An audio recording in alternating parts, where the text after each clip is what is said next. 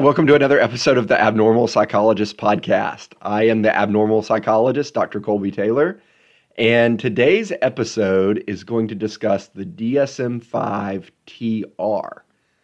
So, TR stands for text revision. Unfortunately, it doesn't stand for T Rex. Um, I was a huge dinosaur nerd as a kid. Um, surprise, surprise. And I'm hoping my own kids become dinosaur nerds. Uh, Rowan, my 10 month old, I actually just put him down for a nap in a dinosaur onesie. So hopefully I'm getting him started on the right track. But dinosaurs aren't the focus of today's podcast. The focus of today's podcast is the brand new DSM 5 text revision. Um, I say brand new. I'm recording this episode on April 5th, 2022, and the DSM 5 TR dropped on March 18th. March 18th was the uh, publication date. So you'll notice that it's the DSM 5 TR. And in my fifth episode of season one, I dedicated that entirely to the DSM 5. And in that first episode, I mentioned that there were some theories that because we went with the Arabic numeral 5 instead of the Roman numeral V with the DSM 5, that when we got an update to the DSM, we might have some sort of trendy software like update, sort of like Apple does with iOS, where it could be DSM 5.1 or DSM 5.2 when we have updates. And the fact that this came out as the DSM 5 TR sort of put that theory to bed, at least for now. So no decimal points, just DSM-5 TR right now. Um, it is a little bit longer than the OG DSM-5. Uh, the OG DSM-5 was 991 pages, and this is about 150 pages longer. It's uh, 1,142 pages long. So it is a little bulkier than the DSM-5. Um, we went away from sort of the purple color, purple, dark blue color of the DSM 5. Um, the DSM 5 TR is sort of blue green in color, uh, which is kind of neat. It is sort of expensive. Uh, it's $220 for the hardcover version. So I'll be honest with you, I have not ordered my version yet. I'm saving up for it. Um, uh, you're more than welcome to donate to my Patreon um, and help me out in buying the DSM 5 TR. Uh, so it is a little bit expensive. 220 for the hardcover version, 170 if you're going to go um, soft cover paperback, uh, and 136 for the ebook. And you get a 20% discount if you're an APA member on those prices. This revision was expected. The DSM 5 was published nine years ago in 2013. Um, so we're talking a nine year gap. Uh, if we look back to the DSM 4, it was published in 1994, and then the text revision came six years later in 2000. So we had six year wait between the DSM 4 and the text revision, nine year wait between the DSM 5 and the text revision. So so no real surprises there. And the DSM 5 TR has more minor changes than substantive changes. Uh, there's research that's been added in, research that's happened over the past nine years. Um, and that's probably why it's a little bit longer. Uh, they've tweaked some prevalence data and such because new uh, prevalence data um, studies have come out in the past nine years. Uh, there were four review groups that were involved in creating the text revision. The four re- review groups were culture, sex and gender, suicide, and forensic. And each of these four review, review groups uh, reviewed everything in the DSM 5 TR. And that suicide one is important because now we have coding options for suicidal behavior and non suicidal self injury. This is one of the more substantive changes in the DSM 5. Um, these coding options fall under other conditions that may be a focus of clinical attention. Um, and this is also sort of a plug for season two, episode eight, where I discuss self injury, self harm, and self mutilation. Those four review groups are important because they reflect an emphasis, really an increased emphasis on equity and inclusion. And throughout the text revision, uh, there's been some changes in language to make language more non stigmatizing. Uh, also, throughout the DSM 5, there's increased attention to how racism and discrimination impact mental health. I mentioned there's some tweaks to prevalence data. And when we report prevalence data, a lot of times we report it based on race um, and ethnicity. And now the DSM 5, instead of using the term race or racial, is using the term ethno-racial. So, an example of this, when we're using US Census Bureau categories, we have the category of Hispanic. And Hispanic is technically not a race, uh, it's a linguistic group. So the term ethno-racial is actually way more appropriate, way more correct than using the term race or racial. The text revision has also eliminated some words. They've stricken some words from the entirety of the DSM 5 TR. Uh, no more Caucasian, that's been replaced by white throughout the text revision. And no more term minority or non white. Those have been taken away. We're also not going to see the Latino slash Latina label. Instead, uh, the DSM 5 has gone with Latinx. And they're using the term racialized instead of the terms race or racial. Um, when they are ter- using the terms uh, race or racial, again, ethno-racial is preferred when we're talking about prevalence. But in the event that they use the term race or racial, um, they've substituted in racialized. So you'll see racialized uh, to reflect that race is a systematically imposed term. And that's why we'll see racialized throughout. Uh, but again, ethno-racial is sort of taken over in the prevalence statistics when we're talking about race and uh, racial stuff. So more substantive changes, and I'm sort of doing this podcast by the most substantive changes, at least in my opinion, to the text revision, down to the more minuscule, minor edits. Uh, we do have a new diagnosis. Uh, the new diagnosis in the DSM-5 TR is prolonged grief disorder, which you'll see abbreviated PGD. And if you follow sort of psychiatric news at all, this is not really a surprise. They announced sort of at the end of 2021 that this was coming down the pipe in the, the text revision. So, prolonged grief disorder um, is interesting because we don't want to overdiagnose normal grieving, but we also want to provide a bridge to services for people who are experiencing abnormal grief. So, with PGD, with prolonged grief disorder, um, a person has died within six months for children and adolescents, and then within a year, within 12 months for adults. And these are sort of abnormal grieving behaviors uh, that occur nearly every day for at least a month. And some abnormal grieving behaviors would be like intense loneliness, detachment, feeling like a part of yourself has died, which we could consider identity disruption. Um, you might have some disbelief about death, so sort of some denial if we're talking about the Kubler Ross model of death um, and bereavement. Um, emotional numbness, avoidance of reminders of the deceased, um, difficulty reintegrating with your life. So, like planning for your future, getting back into sort of a normal routine, you have difficulty with that. Um, you might feel like life is empty or meaningless. And sort of that, the last two, right? The difficulty planning for the future, getting back into routines, and feeling your life is meaningless sort of goes along with anhedonia that we talk about with major depression. So, prolonged grief disorder is a new diagnosis. Uh, we also have one sort of new diagnosis, and that's olfactory reference syndrome. Olfactory reference syndrome was a cultural concept of distress.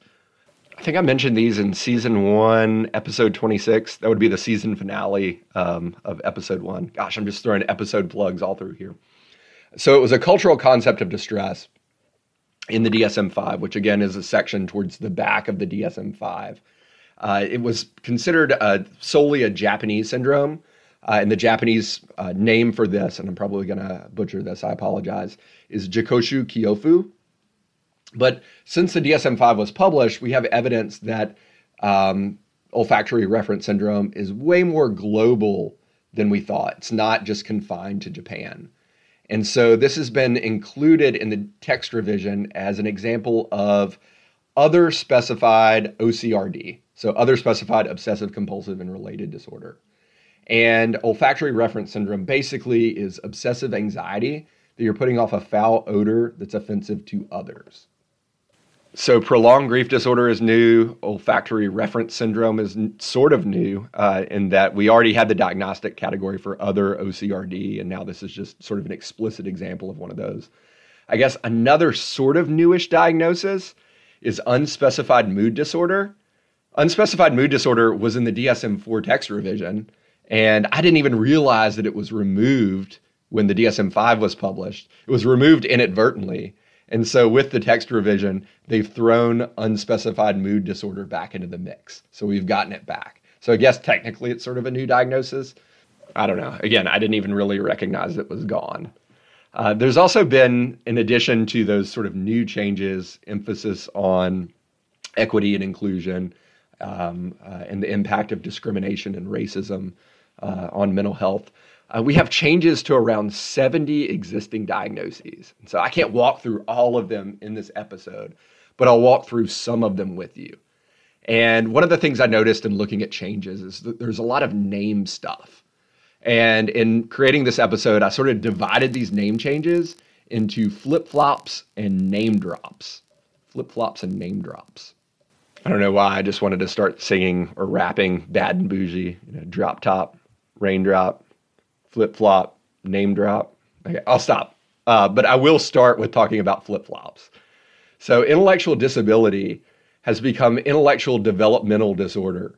Uh, so that's IDD now. ID has become IDD, intellectual developmental disorder.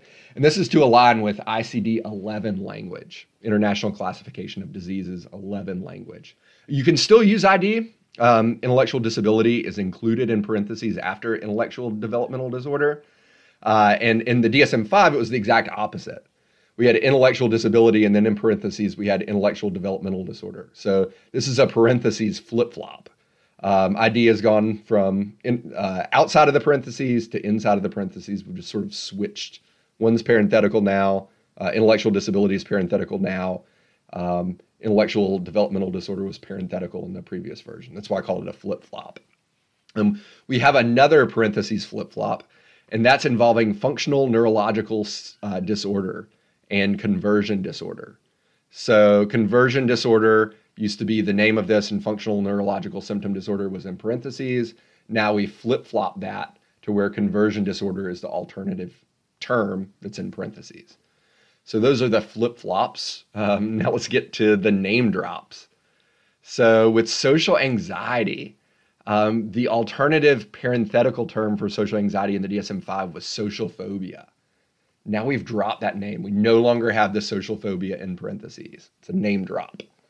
Another name drop with persistent depressive disorder. Dysthymia is gone. Dysthymia used to be sort of a parenthetical term for persistent depressive disorder. And the reasoning behind this was to distance itself from like the DSM 4 dysthymic disorder. DSM 4 dysthymic disorder was like less severe than major depression. And with this sort of name drop, now that we don't have dysthymia anymore as an alternative term, this is supposed to reflect that persistent depressive disorder is due more to duration. Um, the differentiation between that and major depressive disorder is more one of duration than one of severity. So those are flip flops and name drops. Um, some other changes, uh, also regarding intellectual developmental disorder, or parenthetically, intellectual disability. Uh, in the diagnostic criteria, the phrase to meet diagnostic criteria for intellectual disability, the deficits in adaptive functioning must be directly related to the intellectual impairments described in criteria A. That, that sentence that I just read has been eliminated. Um, some people apparently interpreted this as like a fourth diagnostic criteria for ID or IDD, when in fact there are only three diagnostic criteria. Um, I never really thought this was an issue since the three criteria were labeled A, B, C.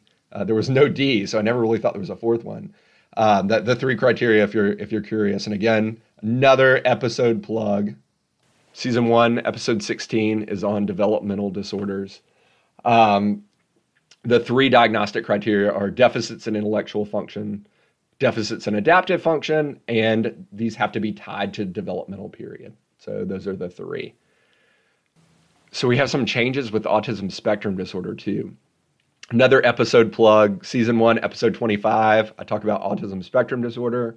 In the second season of this podcast, I do an episode specifically focused on high functioning autism spectrum disorder or Asperger's. I apologize if you just heard a shriek in the background. It's my daughter Emerson playing. Um, with autism spectrum disorder in the text revision, the word all has been added to criteria A. Criteria A, you might remember, involves social communication and social interaction.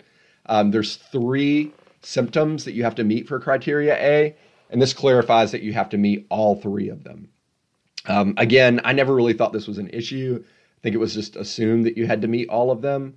Uh, I remember actually talking to some of my colleagues three, four years ago in autism evals. I was like, yeah, I, I mean, you need to meet all three of them.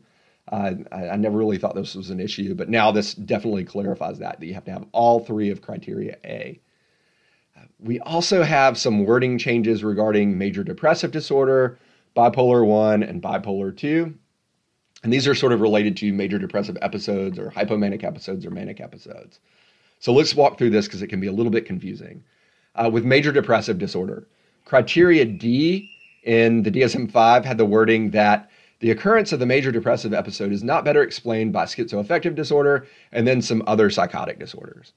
Well, schizoaffective disorder, by definition, is schizophrenia and a mood disorder.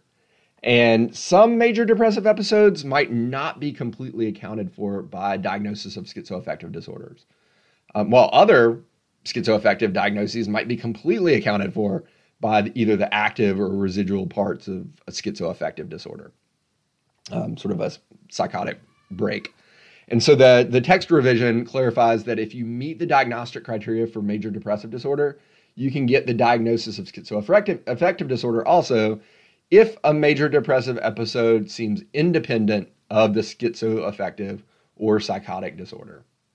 And sort of aligning with this, the language from major depressive disorder has changed from is not better explained by to superimposed on these psychotic disorders.